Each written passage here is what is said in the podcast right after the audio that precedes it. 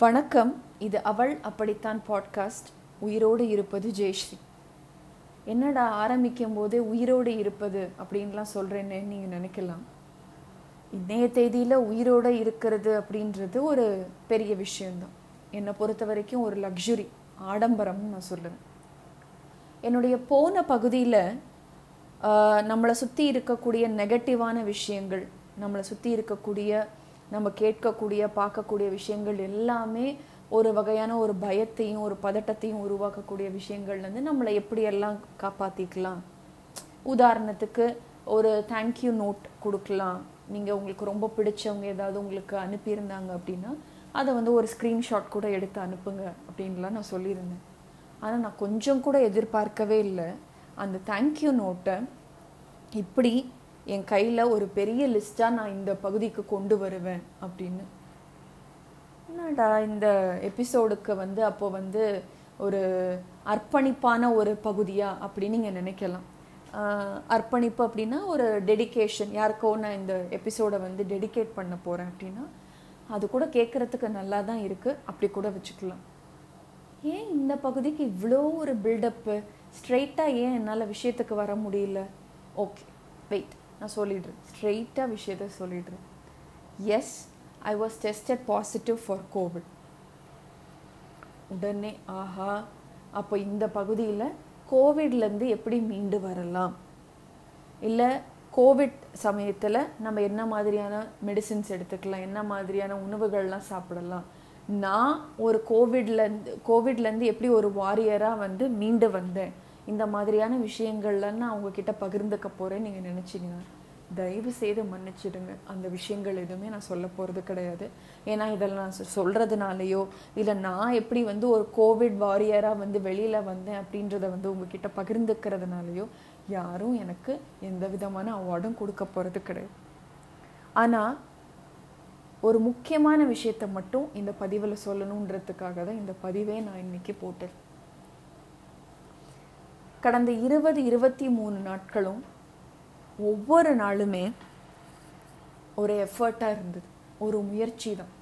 ஏன்னா ஒரு ஒரு நாளும் இந்த கோவிட் ஏற்படுத்தக்கூடிய சிம்டம்ஸ் அறிகுறிகள் வந்து ஒவ்வொரு நாளும் ஒவ்வொரு மாதிரி இருந்தது. ஆனால் இந்த இருபத்தி மூணு நாட்களில் உடம்பு ரொம்ப பலவீனமாக போயிடுச்சு.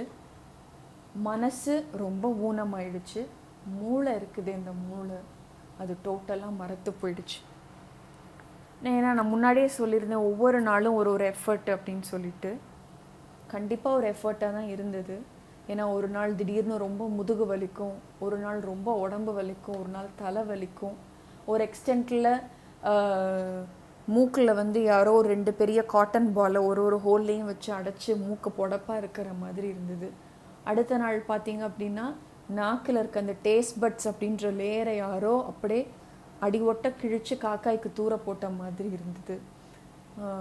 அந்த மாதிரி ஒரு ஒரு நாளும் ஒரு ஒரு சிம்டம் எப்படி ஒரு ஒரு மனுஷனும் ஒவ்வொரு மாதிரி உய் இருக்கானோ யுனிக்காக இருக்கிறானோ ஒவ்வொரு பொண்ணுக்கும் ஒவ்வொரு ஒரு ஃபீலிங் மச்சான் அப்படின்னு சந்தானம் சொல்கிற மாதிரி ஒரு ஒரு கோவிட் எக்ஸ்பீரியன்ஸும் ரொம்ப யூனிக்கான எக்ஸ்பீரியன்ஸ் இதில் இந்த உடம்பில் எவ்வளோ பிரச்சனை இருந்திருந்தாலுமே அதை கூட நம்ம வந்து சமாளித்து வந்துடலாம் ஏன்னா ஏதோ ஒரு எக்ஸ்டென்ட்டில் மூளை வந்து நமக்கு வந்து ஒரு ஒரு புத்துணர்ச்சியோ ஏதோ ஒரு நல்ல விஷயத்தை வந்து ஞாபகப்படுத்துகிற மாதிரி ஒரு ஒரு சந்தர்ப்பத்தையோ உருவாக்கி கொடுக்கும். அதுலேருந்து கொஞ்சமாவது மீண்டு வரலாம். ஆனால் இந்த இருபத்தி மூணு நாட்களில் மூளை எந்த அளவுக்கு பலவீனமாகுது அப்படின்றது ஒரு சின்ன வைரஸ் அந்த மூளையை எந்த அளவுக்கு பலவீனமாக்குமா அப்படின்றத நான் புரிஞ்சுக்கிட்டேன் அப்படின்னா இந்த எக்ஸ்பீரியன்ஸில் மட்டும்தான். ஏன்னா இதுக்கு முன்னாடி எவ்வளவோ விஷயங்கள் நடந்திருக்கு. வாழ்க்கையில் நிறைய துன்பத்தை கொடுக்கக்கூடிய நிறைய வலியை ஏற்படுத்தக்கூடிய ஒரு ஒரு அனுபவமாக இருக்கட்டும். இல்லை இதை விட ரொம்ப மோசமான ஒரு உடல் உபாதைகள். ஃபார் எக்ஸாம்பிள் என்னுடைய ஹஸ்பண்டுக்கு நடந்த ஒரு ஆக்சிடெண்ட்டாக இருக்கணும் மேஜர் ஆக்சிடெண்ட்டாக இருக்கட்டும்.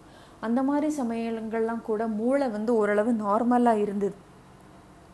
அது கொஞ்சம் நார்மலாக வேலை செஞ்சது. நம்மளால் ஓகே இந்த விஷயத்த நம்மளால் கொஞ்சமாவது கடந்து வந்துட முடியும் அப்படின்ற ஒரு ஒரு எண்ணத்தை வந்து மூளை வந்து அப்பப்போ கொஞ்சமாவது சுரந்துக்கிட்டே இருந்தது. ஆனால் இந்த இருபத்தி மூணு நாட்களில் இந்த மூளை வந்து ரொம்ப ரொம்ப கொஞ்சம் கொஞ்சமாக பலவீனமாகி அப்படியே மறத்து போனதை என்னால் உணர முடிஞ்சு இது எப்போ நான் உணர்ந்துக்கிட்டேன் அப்படின்னா என்னால் வந்து என்னை எப்பொழுதுமே வந்து தாங்கி பிடிக்கக்கூடிய விஷயங்களாக இருக்கக்கூடிய எந்த ஒரு விஷயமே இன்னும் இந்த தடவை என்னை வந்து காப்பாற்றவே இல்லை.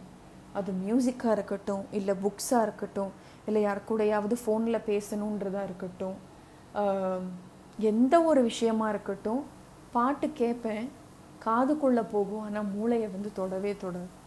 புக்கை எடுத்து வைப்பேன் இல்லை ஏதோ ஒரு விஷயத்தை படிக்கலான்ட்டு இப்படி எடுத்து வைப்பேன் ஆனால் அதை படிக்கணுன்னே தோணவே தோணாது. மூளை அப்படியே தன்னுடைய செயல்பாடை கொஞ்சம் கொஞ்சமாக குறைஞ்சப்ப தான் எனக்கு புரிஞ்சுது. இந்த கோவிடில் மூளை எந்த அளவுக்கு பாதிக்கப்படும் அப்படின்றது. அப்போ இந்த மாதிரி தருணங்கள்லாம் நான் என்னுடைய சைட்லேருந்து சொல்லக்கூடிய ஒரே ஒரு விஷயம் மட்டும்தான். யாராவது கேட்கக்கூடிய யாராவது உங்களுடைய எக்ஸ்பீரியன்ஸில் யாராவது கோவிட் பேஷண்ட்ஸை வந்து பார்க்கவோ இல்லை பேசவோ இல்லை ஒரு மெசேஜ் அனுப்பவோ ஏற்படுது அப்படின்னா தயவு செய்து அவங்கக்கிட்ட stay strong be positive you can do this you can come out of this அப்படின்ற மாதிரி விஷயங்களை தயவு செய்து சொல்லாதீங்க. இல்லை அனுப்பவும் அனுப்பாதீங்க. ஏன்னா என்னை பொறுத்த வரைக்கும் அது வந்து ஒரு வேஸ்ட் அப்படின்னு தான் நான் நினைக்கிறேன். இது எப்படின்னா ஒரு பெரிய ஒரு கடலில் வந்து ஒரு மழைத்துளி விழுந்துச்சுன்னா அதை தேடுறதுக்கு நம்ம எந்த அளவுக்கு முயற்சி செய்வோம்? அது நம்மளால முடியுமா? அந்த மாதிரி தான். ஏன்னா உடம்பு இந்த மாதிரியான ஒரு துன்புறுத்தலுக்கு போயிட்டே இருக்குது. மனசு இப்படியுமா அலைஞ்சுக்கிட்டே இருக்குது. ஒரு ஒரு பயத்தையும் பதட்டத்தையும் நோக்கியும் மட்டுமே மனசு வந்து ஃபோக்கஸ்டாக இருக்குன்றப்ப வந்து யார் என்ன சொன்னாலும் அது வந்து முடியவே முடியாது. அதுதான் உண்மை. இது வந்து எத்தனை பேர் என்கிட்ட மறுக்கிறீங்க? இல்லை எல்லாராலையும் இந்த விஷயத்த வந்து என்ன மாதிரியே ரிலேட் பண்ணிக்க முடியுமான்றது எனக்கு தெரியல. பட் நான் அனுபவிச்சதை நான் அப்படியே வந்து இந்த பகுதியில் உங்கள் கூட பகிர்ந்துக்கிறேன்.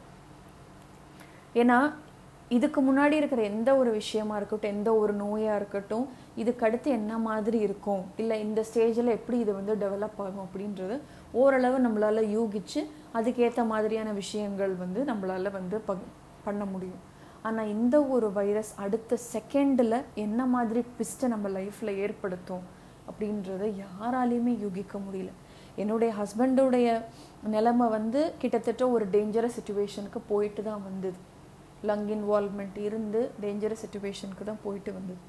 அப்போது அந்த மாதிரி ஒரு இக்கட்டான சூழ்நிலையில் ரொம்ப இறுகி போன சூழ்நிலையில் ஒரு ஃபோன் கால் அட்டன் பண்ணுறதே ரொம்ப ஸ்ட்ரெஸ்ஃபுல்லான விஷயமா இருந்தது.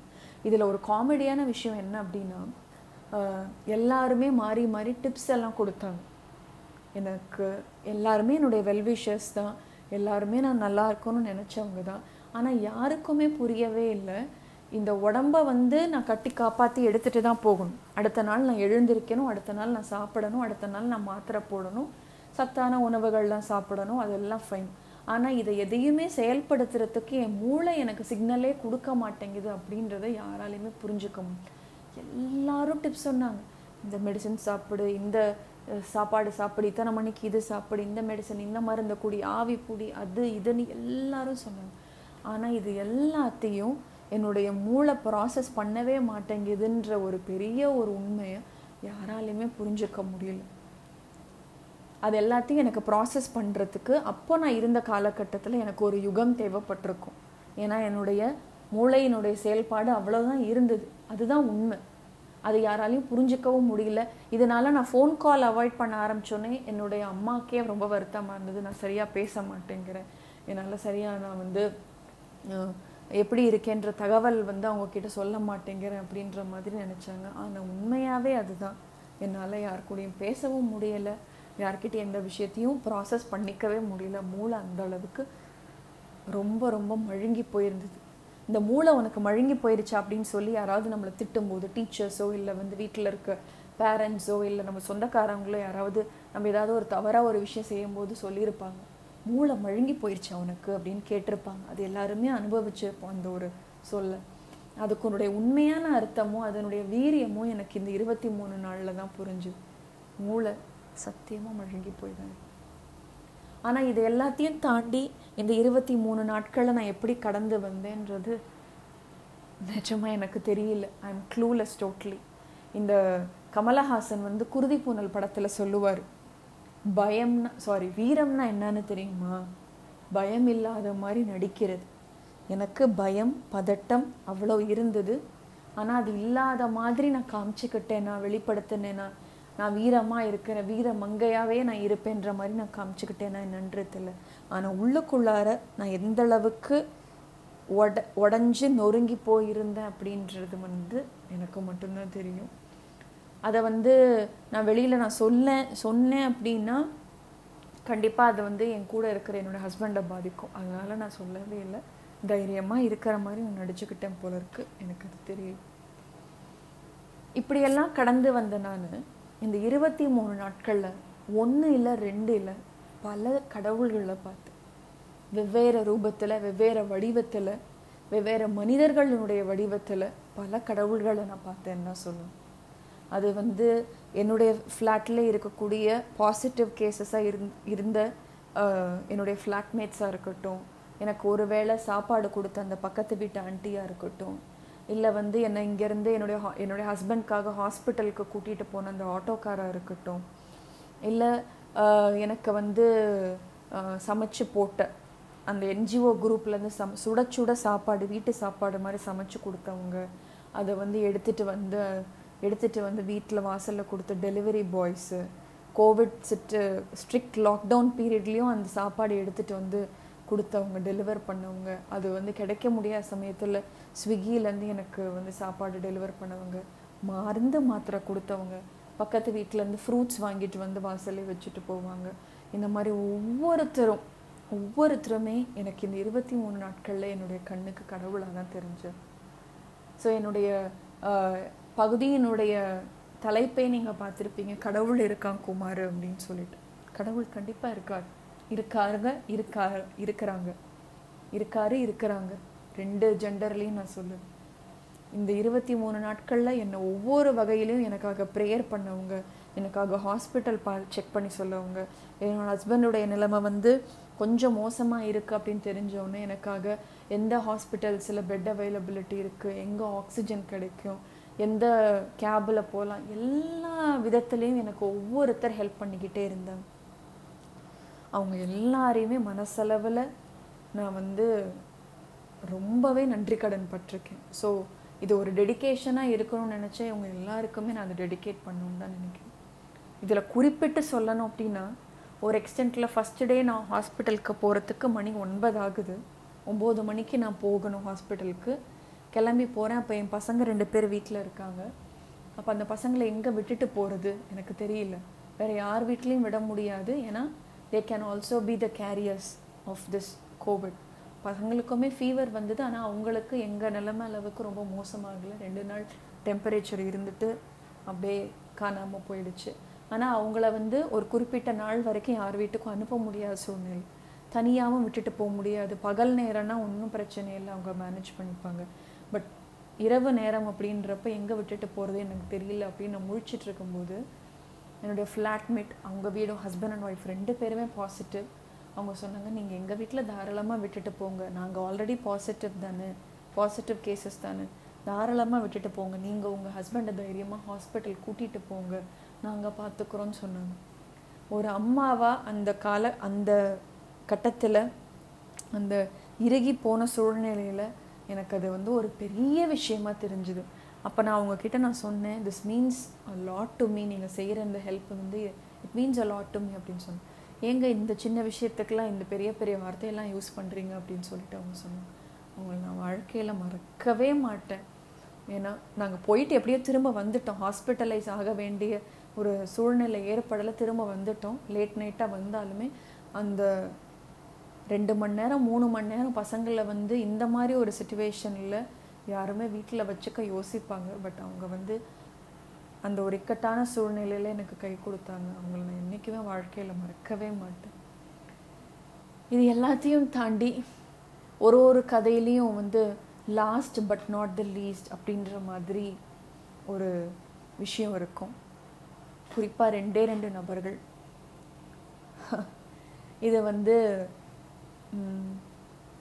எனக்கு வந்து ரெண்டுமே பையனாக இருந்ததுனால பொண்ணு இல்லையே அப்படின்னு நான் வந்து வருத்தப்பட்ட காலகட்டங்கள் உண்டு. ஆனால் இந்த இருபது இருபத்தி மூணு நாட்களில் அந்த வருத்தத்தை சுக்கு நூறாக உடச்சி எரிஞ்சாங்க என்னுடைய ரெண்டு பசங்களும். இருபது இருபத்தி மூணு நாட்கள்லையும்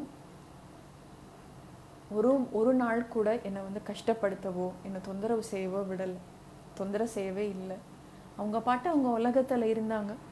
ஒரு வீடியோஸ் பார்க்குறதா இருக்கட்டும் இல்லை கேம் விளையாடுறதா இருக்கட்டும் அந்த மாதிரி இருந்துக்கிட்டாங்க ஆனால் எனக்கு ரொம்ப ரொம்ப சப்போர்ட்டிவாக இருந்த அவங்க ரெண்டு பேரையுமே நினச்சி நான் ரொம்பவே பெருமைப்பட்டுக்கிட்டேன் இந்த இருபது இருபத்தி நாலு இருபது நாட்கள்லையுமே.